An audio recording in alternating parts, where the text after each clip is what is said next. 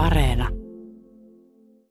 Sydänsärky. Minä, tällä hetkellä minä ei voi itkeä enää, koska sitten tilanne on niin suurellinen, että sitten minä ei voi enää itkeä. Venäjän hyökkäys Ukrainaan alkoi 24. helmikuuta. Seuraavana päivänä tapasin Denis Pertsevin, joka oli matkalla kohti Puolan rajaa. Denisin ystäväperhe oli lähtenyt pakoon Venäjän pommituksia Harkovan kaupungista.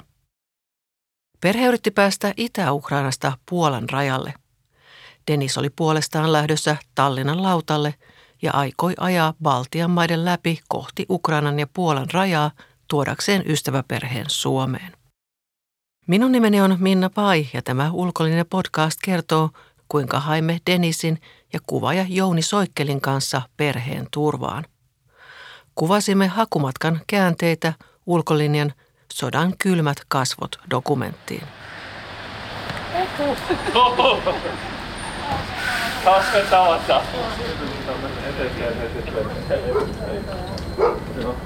Näemme Denisin kanssa ensimmäistä kertaa kasvokkain Tallinnan lautan autokannella.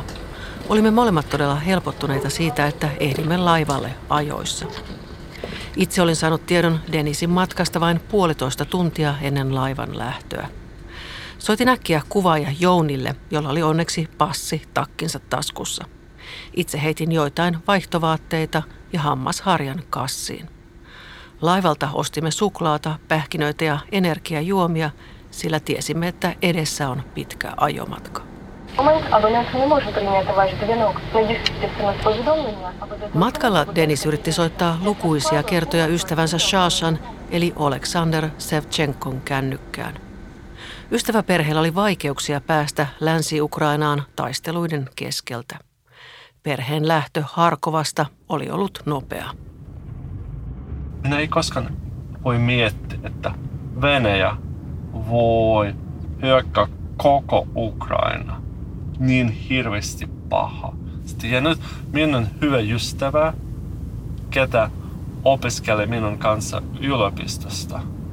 Hän heräsi viideltä, koska siellä oli rakettia, iskuja. Hän heräsi äh, tästä takiasta ja sitten mitäs ensimmäisenä hän teki? Hän otti koko hänen perhe, hänellä on vauva, vauvalle viisi kuukautta, hänen, hänen vaimo, hänen tyttär ja vanhemmat, ne olivat 87-vuotias ja hän, hän nyt ajamassa Puolan rajan ja nyt en tiedä, onko hän, onko hän nyt rajalla tai ei vielä, koska siellä on hirveä jonot.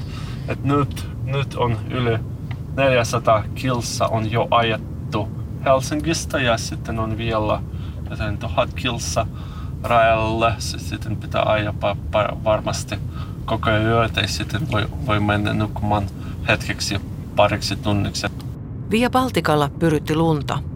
Viron puolella rekka-autoja oli ajanut ojaan ja liikenne seisoi pitkään. Dennis halusi jatkaa ajamista yön läpi – Illan laskeuduttua pysähdyimme Latviassa huoltoasemalle syömään hampurilaisia. Tuntui uskomattomalta, että Euroopassa oli syttynyt sota ja että olimme menossa hakemaan sotaa pakenevia ihmisiä. No minä olen vielä shokissa. Se on kuin toinen todellisuus.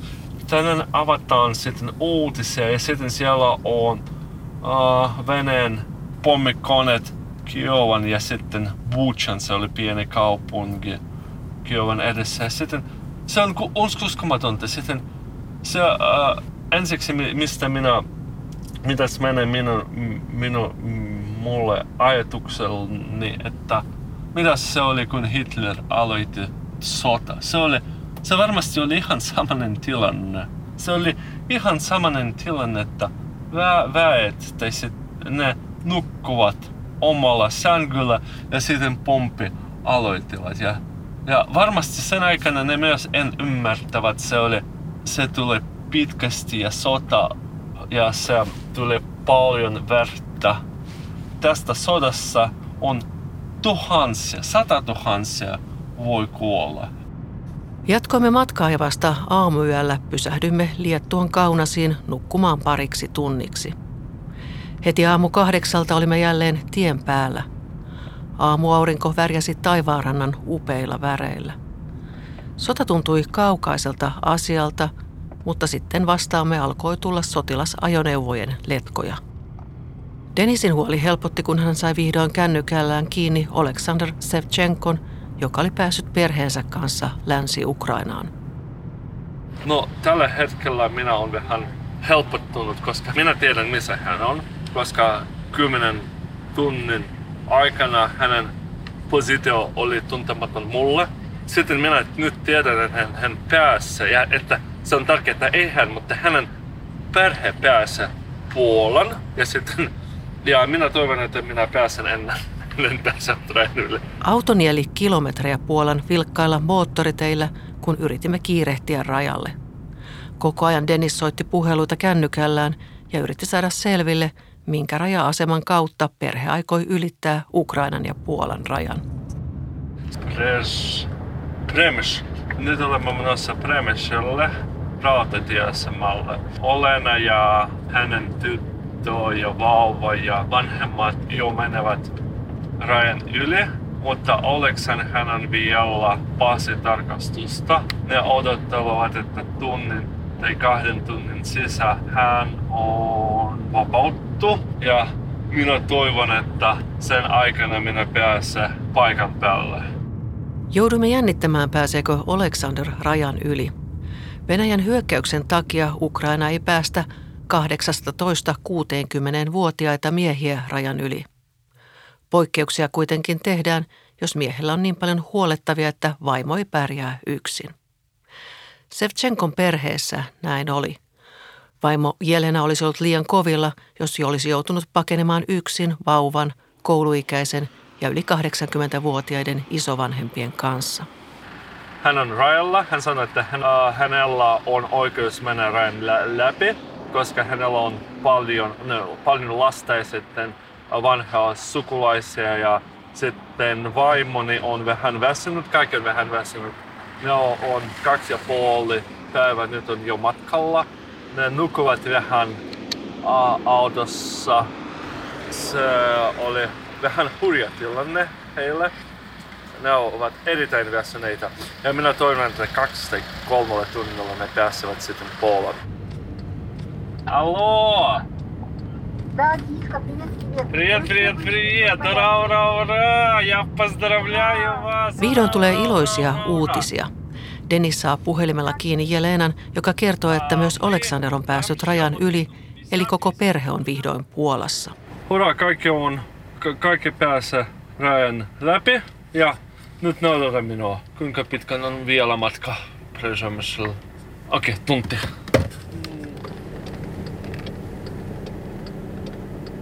Oltiin nukuttu vaan muutama tunti Kaunasissa, Liettuassa ja koko päivä ajettu Puolan läpi. Oli hirveä kiire, että päästäisiin tarpeeksi ajoissa Premyslin asemalle, jonne Denis Pertsevin ystäväperhe oli vihdoin saapunut. Siinä kun ajettiin kohti Puolan ja Ukrainan rajaa, aurinko alkoi laskea – ja värjäs taivaan todella kauniin näköiseksi. Kun vihdoin me pääsimme Premyslin juna-aseman luoksen, niin oli tullut jo pimeä. Aseman edusta oli täynnä ihmisiä. Siellä oli ihmisiä, jotka olivat tehneet omatekoisia kylttejä, joissa tarjosivat kyytiä eri puolille Eurooppaa, Saksaan, Puolaan. Sitten siellä oli paljon hämmentyneitä ihmisiä, jotka olivat tulleet rajan yli Ukrainasta. Pieni asemarakennus oli täpötäynnä ihmisiä, jotka kiertelivät vähän hämmentyneen oloisina siinä asemarakennuksella luona ja ihmettelivät, mihin heidän nyt pitäisi suunnata, kun he olivat päässeet rajan toiselle puolelle turvaan. Siellä oli puolalaisia vapaaehtoisia, jotka ohjasivat ihmisiä asemarakennuksen sisälle, jossa autettiin joitakin ihmisiä. Ja mutta me saavuimme sinne hämärän jo laskeuduttua. Ja Denisillä oli vain puhelimessaan kuva katukyltistä, joka oli siinä asemarakennuksen kulmassa. Hänen ystävänsä Sasha oli lähettänyt sen merkiksi, että tästä meidät löytää. Kun saavuimme paikalle, emme sitten löytäneet Sassaa.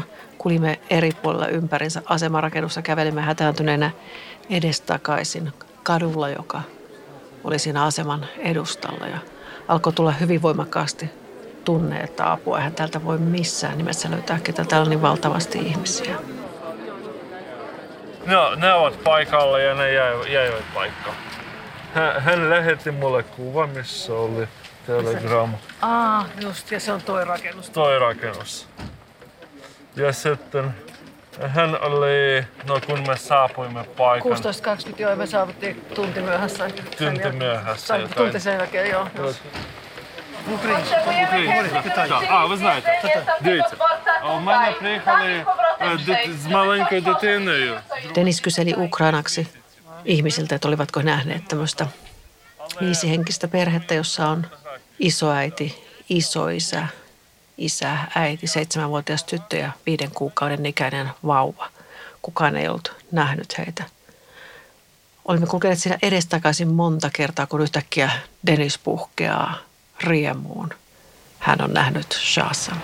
Aha!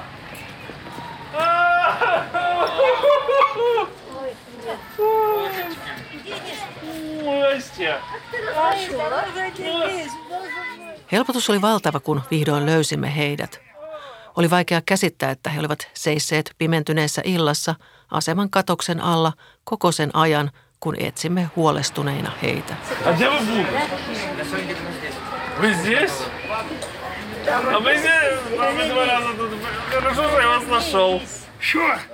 Dennis kyseli epäuskoisena, että ihan oikeasti te olette olleet tässä koko ajan. Perhe oli puolestaan hämmentynyt ja järkyttynyt. Heidän oli vaikea käsittää, miten perusteellisesti elämä oli kertarysäyksellä muuttunut. По-моему, 4 утра. В 4 утра, когда мы услышали взрывы. Мы из Харькова, и э, мы в этот момент сидели и думали о том, что куда, может быть, поехать в случае, если вдруг что-то может быть. Shasha alkaa selostaa kameralle kertomaan matkan kauheuksista. Siinä kun Sassa puhuu kameralle, minä huomaan, että isoisältä valuvat valtavan isot kyyneleet. Hän on aivan murtunut. Nieleskelen itsekin kyyneleitä, kun katson yli 80 miehen kyyneliä.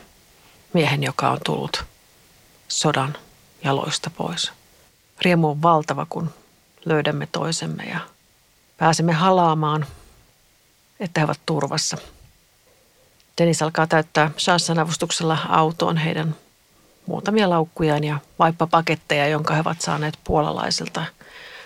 Puolalaiset ovat antaneet myös heille lasten rattaat vauvaa varten. Pakkaamme nekin mukaan.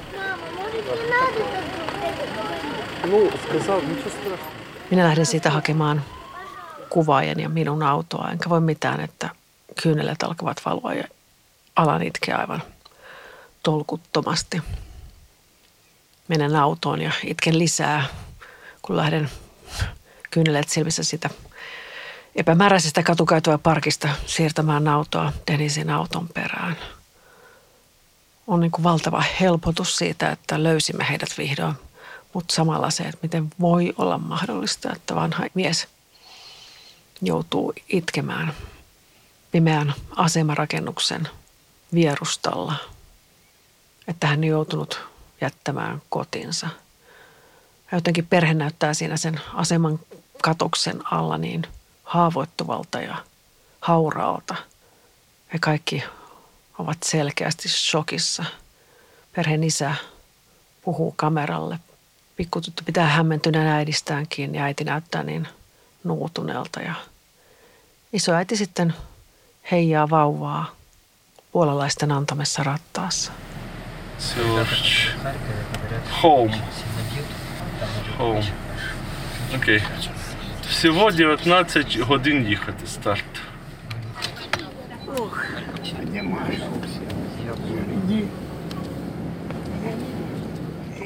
He pääsevät autoon ja ne istuvat siinä autossa. Ne katseet ovat niin tyhjiä ja jotenkin järkytys tiivistyy niihin. Ajamme rajalta 100 kilometriä ja yritämme ensin päästä yhteen hotelliin, mutta valitettavasti sinne ei pääse, koska se on täynnä. Sitten pääsemme toiseen tienvarsihotelliin, jossa on siistit huoneet ja isot huoneet. Perheen isä potee matkalla syyllisyyttä siitä, että hän on lähtenyt pois Ukrainasta. Hän on akateemisesti koulutettu mies, jolla ei ole taistelukokemusta ja yritän sanoa hänelle, että eihän tuo sinun vaimosi olisi ikinä pystynyt pärjäämään pienen vauvan lapsen ja yli 80 isovanhempien kanssa. Hän rauhoittuu hieman. Ja perillä hotellissa he pääsevät vihdoin suihkuun. He ovat olleet kolme päivää matkalla, syömättä kunnolla, peseytymättä, vaihtamatta vaatteita, joita heillä ei edes ole mukana, koska mukaan äkkilähtöön pystyttiin ottamaan vain pienet reput. Hotellissa menemme kuvaajan kanssa tilaamaan ruokaa kaikille ja siinä vaiheessa, kun pieni maassa tulee pöytään ja sanoo, että hei, täällähän on ihan normaalia. Tuntuu, että omakin sydän särkyy, että minkä takia seitsemänvuotiaan eurooppalaisen tytön pitää kokea jotain tällaista. Joutua jättämään kotinsa, itkemään rajalla, että jättää joku tuku isä jäämään Ukrainan puolelle. Ja rajavartijat heltyvät sitten. Sekä perheeni isä että äiti syövät ruokaa ja syövät sillä tavalla, kun ihminen sitä syö, kun ei ole päivätolkulla saanut kunnon ruokaa. Isä vaan toistaa kuusna, kuinka herkullista ruokaa on. On hämmentävää, järkyttävää ja kaikin tavoin sydäntä särkevää todistaa perheen pakomatkan ensimmäisiä päiviä. Kulkea heidän rinnallaan ja tuntea heidän tuskansa. Саша, смотри, кто к тебе прилетел. Опа! ему не холодно. Он отвел тебя в другую сторону. Lukutunnin jälkeen he näyttävät jo vähän paremmin voivilta ja lähdemme ajamaan Puolasta kohti pohjoista. Olemme koko päivän liikkeellä, koska haluamme saada perheen mahdollisimman nopeasti Suomeen turvaan. Pysähdyimme ainoan kerran syömään Pohjoispuolassa aika myöhään illalla. Ajattelin, että mennään vaan McDonaldsille, että päästään nopeasti eteenpäin sieltä. Ja on jotenkin ihanaa, kun seitsemänvuotias Maasha sitten McDonaldsissa jotenkin kokee elämän varmaan normaaliksi, kun hän alkaa vähän ottamaan tanssiaskeleita ja hassuttelee niin, että vauvaveli naureskelee siinä. Оп,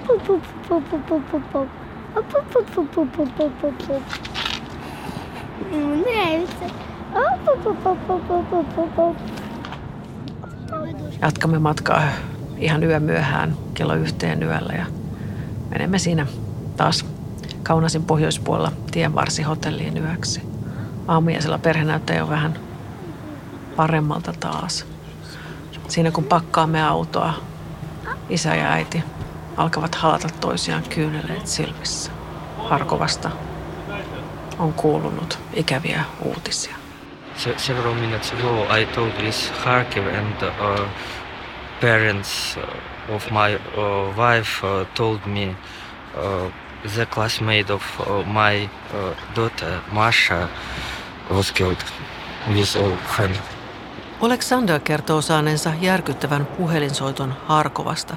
Seitsemänvuotiaan Maashan koulukaveri perheineen on kuollut Venäjän rakettiiskussa.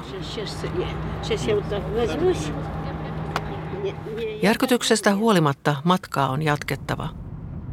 Autossa isä näyttää tapetun perheen kuvaa kännykästään. Kuvassa hymyilee kaunis nuori pari kahden kouluikäisen lapsensa kanssa. Perhe oli mennyt helmikuun viimeisenä sunnuntaina kirkkoon Harkovassa ja kotimatkalla venäläisten ampuma raketti osui heidän autoonsa. А никто, кроме родителей этого мальчика, не погиб? Ну, и знакомых нет. Нет, я говорю просто из школы. Autossa Maasha kysyy hämmentyneenä koulukaverin kuolemasta. Vanhemmat yrittävät selittää, mutta kuinka selittää sodan järjettömyyttä seitsemänvuotiaalle pikkutytölle. We really, we really hope the war will stop. Me todella todella toivomme, että sota loppuu, Alexander sanoo. Hänen toiveestaan on kulunut jo yli 11 viikkoa, mutta sodalle ei näy loppua. Kun vihdoin löysimme heidät puolalaiselta juna-asemalta, Alexander toivotti minut tervetulleeksi vapaaseen Harkovaan. Toivon hartaasti, että pääsen vielä nauttimaan heidän vieraanvaraisuudestaan Ukrainassa. Nyt he ovat meidän luonamme turvassa, mutta kaipaavat joka hetki kotiin ja seuraavat sydän murtuneina Harkovan pommituksia. Kuuntelit Ylen Ulkolinja-podcastia. Tässä sarjassa Ulkolinjan toimittajat kertovat ihmisistä ja kohtaamisista TV-dokumenttisarjan takana.